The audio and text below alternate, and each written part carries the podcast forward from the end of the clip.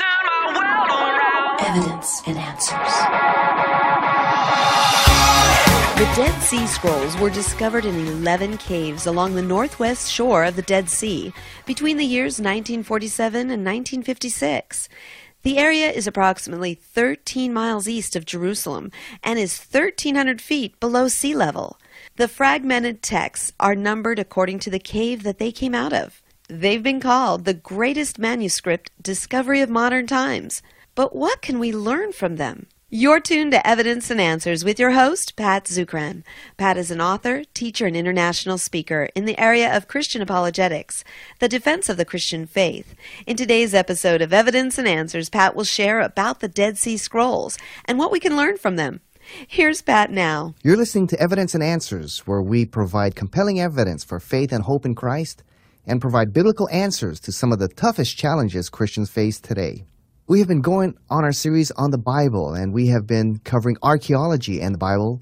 And now we're going to cover perhaps what is the greatest manuscript discovery in ancient Middle Eastern history, the discovery of the Dead Sea Scrolls. Now, the story of this remarkable discovery goes like this. About 2 centuries before Christ set foot upon the earth, the worship at the sacred Jerusalem temple had become corrupt, and with seemingly little hope for reform, a group of devoted Jews removed themselves from the mainstream and began a monastic life in the Judean desert, the region known as the Dead Sea. Their studies in the Old Testament scriptures led them to believe that God's judgment upon Israel and the city of Jerusalem was imminent, and the Anointed One, the Messiah, would return to restore the nation of Israel and purify their worship. So, anticipating this moment, this group known as the Essenes retreated into the Qumran desert to await the return of their Messiah. This community, which began in about the 3rd century BC, devoted their days to the study and copying of the sacred scriptures and their theological and sectarian works. Now, as tensions between the Jews and the Romans increased, the community then hid their valuable scrolls in caves along the Dead Sea to protect them from the invading armies of Rome. Their hope was that one day the scrolls would be retrieved and restored to the nation of Israel. In 70 AD, the Roman general Titus invaded Israel and destroyed the city of Jerusalem and its treasured temple.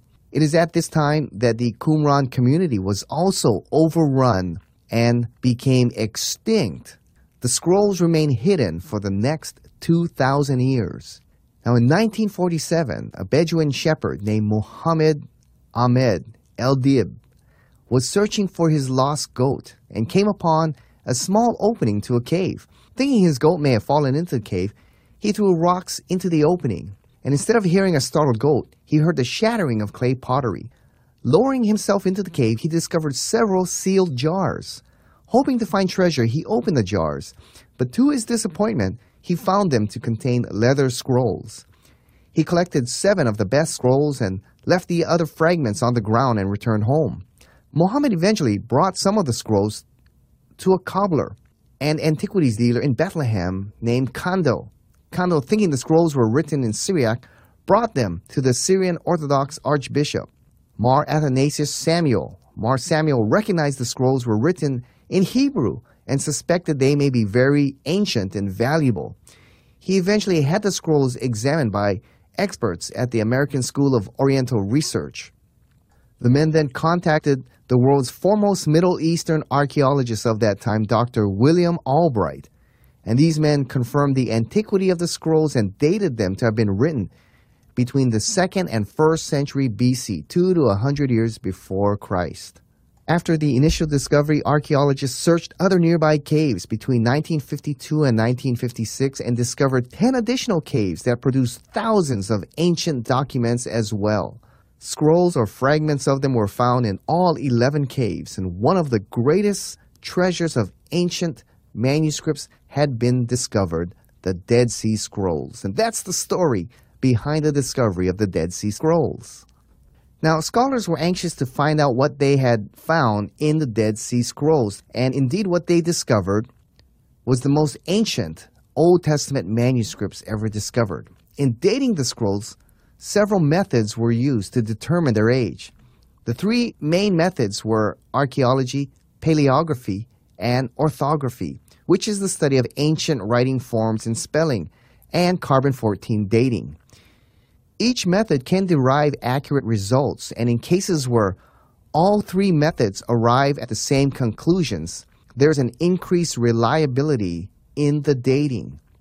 Archaeologists also studied the pottery, coins, graves, and garments there at Qumran where the Essenes lived. They arrived at a date ranging from the 2nd century BC to the 1st century AD. Paleographers studied the style of writing and arrived at dates ranging from the 3rd century BC to the 1st century AD. And scientists using radiocarbon dating method of accelerator mass spectrometry dated the scrolls to range from the 4th century BC to the 1st century AD. With all these methods coming to very similar conclusions, scholars are very confident of the dating of the scrolls. The scrolls appear to date as early as the 3rd century BC or around as late as the 1st century AD at the latest. Now, 11 caves were discovered to contain nearly 1,100 ancient documents, which included several scrolls and more than 100,000 fragments. Fragments from every Old Testament book were discovered except for the book of Esther. Other works included apocryphal books, commentaries, manuals of discipline for the Qumran community, and theological texts. The majority of the texts were written in the Hebrew language, but there were also manuscripts written in Aramaic and in Greek. Now, among the 11 caves, Cave 1, which was excavated in 1949, and Cave number 4 in 1952, proved to be the most productive of all the caves. Some of the significant discoveries include the famous Isaiah scroll, the entire scroll of Isaiah, which is a well-preserved scroll of the entire book of Isaiah, was discovered. Also, there was the famous discovery of the famous copper scrolls, which were discovered in Cave 3 in 1952.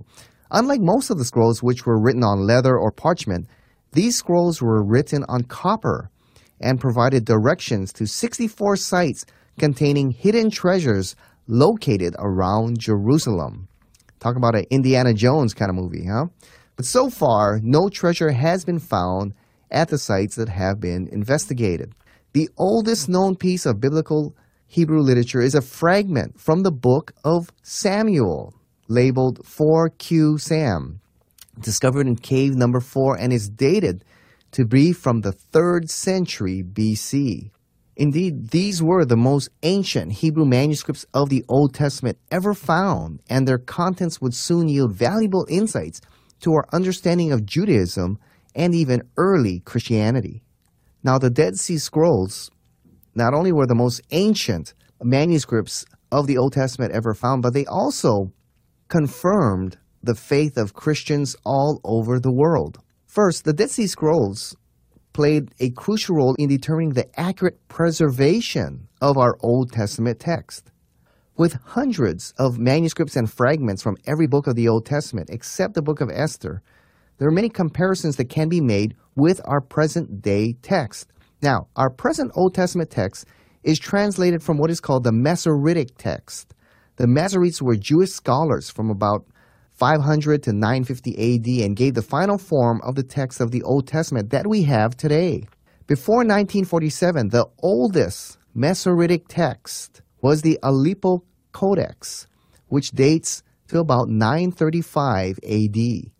With the discovery of the Dead Sea Scrolls, we now had manuscripts that predated the Masoretic text by nearly 1,000 years. So scholars were anxious to see how the scroll documents would match up with our present Old Testament Masoretic text. If significant differences were found, it could be concluded that our Old Testament text had not been well preserved and that many changes had been made.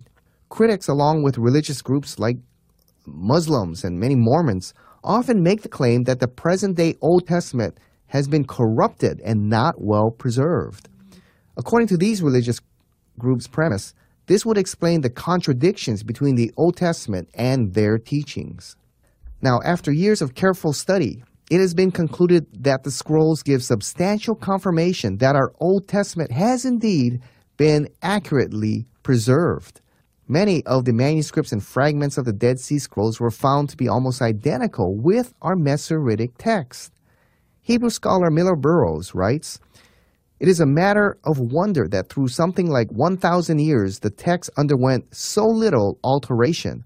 As I said in my first article on the scroll, herein lies its chief importance, supporting the fidelity of the Masoretic tradition."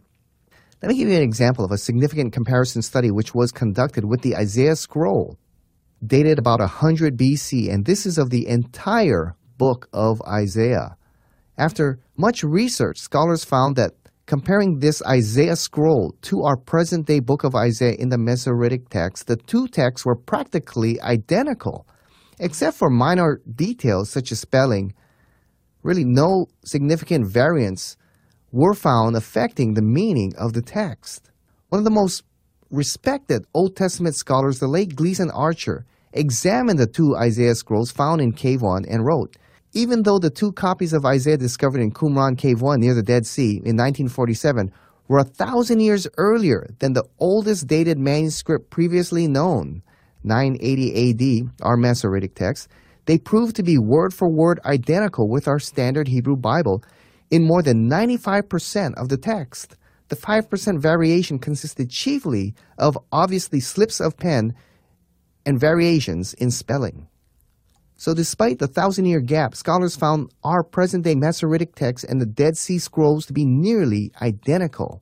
And so the Dead Sea Scrolls provided valuable evidence that our Old Testament has been very accurately copied and preserved throughout the centuries, and that the skeptics' charge that it has been corrupted and changed indeed fell aside. So one of the most valuable aspects of the Dead Sea Scrolls discovery was to demonstrate the accurate preservation of our Old Testament. Another important confirmation of the Dead Sea Scrolls was affirming that the Messianic prophecies made of Christ were indeed written at least a century before Christ set foot upon the earth. So the Dead Sea Scrolls affirm the prophetic nature of the Old Testament and its Messianic prophecies. One of the most powerful evidences upholding the deity of Christ is the testimony of prophecy. There are over 100 prophecies regarding Christ in the Old Testament. Many of these prophecies were made centuries before the birth of Christ and are quite specific in their detail. Skeptics question the date of the prophecies, and some even charge that the Messianic prophecies were not recorded until after or at the time of Jesus, and therefore discounting that they were prophetic in nature. There was strong evidence that the Old Testament canon was completed by 450 BC. The Greek translation of the Old Testament, known as the Septuagint, is dated to about 250 BC.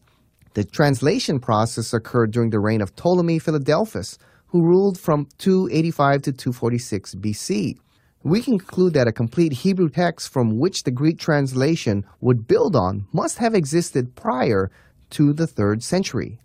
Now, the Dead Sea Scrolls provided further proof that the Old Testament canon existed prior to the 3rd century BC. Thousands of manuscript fragments from all Old Testament books except Esther were found predating Christ's birth, some dating as early as the 3rd century BC. For example, portions from the book of Samuel date to the 3rd century BC. Fragments from Daniel date to the 2nd century BC. Portions from the 12 minor prophets date from 150 BC to 25 BC. Since the documents were found to be accurate to our Masoretic text, we can reasonably be sure our Old Testament is the same one the Essenes were studying and working from. Now, one of the most important scrolls found is the Isaiah scroll. This 24-foot scroll was well preserved and contains the complete book of Isaiah. This scroll was dated about 100 BC and contains one of the clearest and most complete prophecies of the Messiah, chapter 53, the famous prophecy of the suffering servant. And although some Jewish scholars teach that this refers to Israel, a careful reading shows this is a Messianic prophecy and can only refer to Christ. Here are just a few reasons. The suffering servant is sinless. In verse 9, he dies and rises from the dead. Verses 8 through 10, he suffers and dies for the sins of the people. Verses 4 through 6. These characteristics are not true for the nation of Israel. Now, the Isaiah scroll presented a manuscript that predated the birth of Christ by a century, containing some of the most important messianic prophecies. If the only prophecy we had was the Isaiah 53 prophecy, there are over a dozen prophecies made of Christ which he fulfilled. Even just that would be remarkable. And so discovering this scroll, even if you didn't believe Isaiah wrote the book of Isaiah, at least 100 years before Christ set foot upon the earth, the book of Isaiah with its remarkable prophecies were already written down. So skeptics could no longer contend that portions of the book were written after Christ or that first-century insertions were added to the text. So the Dead Sea Scrolls provided further proof that the Old Testament canon was completed by the 3rd century BC and that the prophecies foretold of Christ in the Old Testament predated the birth of Christ and indeed were prophetic in nature. These were indeed genuine prophecies made before Christ set foot upon the earth. Now, what's also interesting about the scrolls is that it speaks of the Messiah. What kind of Messiah were first-century Jews expecting? Was he to be a conquering king, a suffering servant, or something else? Skeptics and critical scholars allege that the idea of a personal Messiah was a later interpretation of Christians. The Messiah, they assert, was actually the nation of Israel and represented in Jewish nationalism. Well, the Dead Sea Scrolls provided documents written by Old Testament Jews and revealed the messianic expectations of the Jewish nation. Studies uncovered several parallels to the messianic hope revealed in the New Testament, but there were also some differences. Now, the similarities to the New Testament included the following. First, these Jews were expecting a personal Messiah, an individual, not a nation or a sense of nationalism. Second, the Messiah would be a descendant of King David. Third, the Messiah would confirm his claim by performing miracles, including resurrecting the dead. Finally, he would be human and possess divine attributes. Now, a manuscript found in K4 entitled The Messianic Apocalypse, copied in the 1st century BC, describes the anticipated ministry of the Messiah. And this is what the text states. For he, the Messiah, will honor the pious upon the throne of his central eternal kingdom, release the captives, open the eyes of the blind, lifting up those who are oppressed. For he shall heal the critically wounded, he shall raise the dead, he shall bring good news to the poor. This passage describes the ministry of Jesus as recorded in the Gospels. In Luke 7, verses 21 through 22, John the Baptist's disciples come to Jesus and ask him if he is the Messiah or should they be waiting for someone else. Jesus responds, "Go tell John what you have seen and heard. The blind receive their sight, the lame walk, the lepers are cleansed, the deaf hear, the dead are raised, the poor have the good news brought to them." So the ministry of Jesus fulfilled some of the Jewish messianic expectations. So along with these similarities, there are also some differences. Christians have always thought that Jesus is the Messiah, while the Essenes believed in two messianic figures. One, an Aaronic priestly Messiah, and a Davidic or royal Messiah who leads the nation to war to end the evil age. You see, even the Essenes, they had trouble putting some of the messianic passages together. Many messianic passages, like Isaiah 53, would talk about the Messiah being a sacrifice for the world, or a priest. However, the law teaches that a priest cannot shed blood. Yet there are other messianic passages that speak of the Messiah being a conquering king. And so they had trouble putting those two passages together. And that is why many in the Jewish nation thought perhaps there would be two Messiahs, one who would fulfill the Aaronic priesthood and be the sacrifice for sins, and one that would be a conquering king. They had trouble putting it together, and so they thought perhaps maybe two Messiahs were coming. Indeed, now with the New Testament, we know there are not two Messiahs, but two comings of the one Messiah. The first time he comes to sacrifice his life for our sins and fulfill the Old Testament law. The second time he comes as a conquering king to end this evil age. So instead of two messiahs, as many Jewish scholars thought, there's indeed two comings of the one Messiah. So it's interesting to read the struggle that these Jews had and why they may have struggled when they saw Jesus and the kind of ministry they had. They were expecting a conquering king when indeed Jesus was fulfilling the Aaronic or priestly role of the Messiah first. And when he returns, he will fulfill the role as the Davidic king.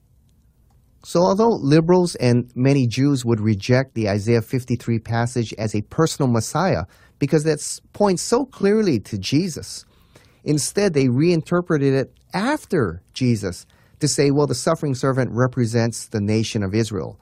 Well, that interpretation was not part of the Jewish interpretation before Christ. They were indeed looking for a Messiah who would be a personal individual, a human and divine being. That's one of the things that indeed the Dead Sea Scrolls confirms. Finally, the Dead Sea Scrolls affirm two major prophets in the Old Testament. There's often been a big debate regarding two major and well-disputed books of the Old Testament, Daniel and Isaiah. Conservative scholars maintain that Daniel was written in the 6th century BC, as the author declares in the first chapter. The New Testament writers treated Daniel as a prophetic book with predictive prophecies. Liberal scholars and skeptics began teaching in the 18th century that it was written in the Maccabean period or 2nd century BC. Now, if they are correct, Daniel would not be a prophetic book that predicted the rise of empires like Persia, Greece, and Rome. Now, before the discovery of the scrolls, critical scholars argued that the Aramaic language used in Daniel was from a time no earlier than 167 BC, during the Maccabean period. Other scholars, such as the well-respected archaeologist Kenneth Kitchen, studied Daniel and found that 90% of Daniel's Aramaic vocabulary was used in documents from the 5th century BC or earlier. The Dead Sea Scrolls revealed that Kitchen's conclusion was well-founded. The Aramaic language used in the Dead Sea Scrolls proved to be very different from that found in the book of Daniel. And Old Testament scholars have concluded that the Aramaic in Daniel is closer to the form used in the 4th, 5th century BC than to the 2nd century BC. Critical scholars challenge the view that Isaiah was written by a single author. Many, in fact, I studied under several in college, contended that the first 39 chapters were written by one author in the 8th century BC, and the final 26 chapters were written in the post-exilic period. The reason for this is that there are some significant differences in the style and content between the two sections. Now, if this were true, Isaiah's prophecies of Babylon in the latter chapters would not have been predictive prophecies, but written after the events occurred. Well, with the discovery of the Isaiah scroll at Qumran, scholars on both sides were eager to see if the evidence would favor their position. The Isaiah scroll revealed no break or demarcation between the two major sections of Isaiah. The scribe was not aware of any change in authorship or division of the book.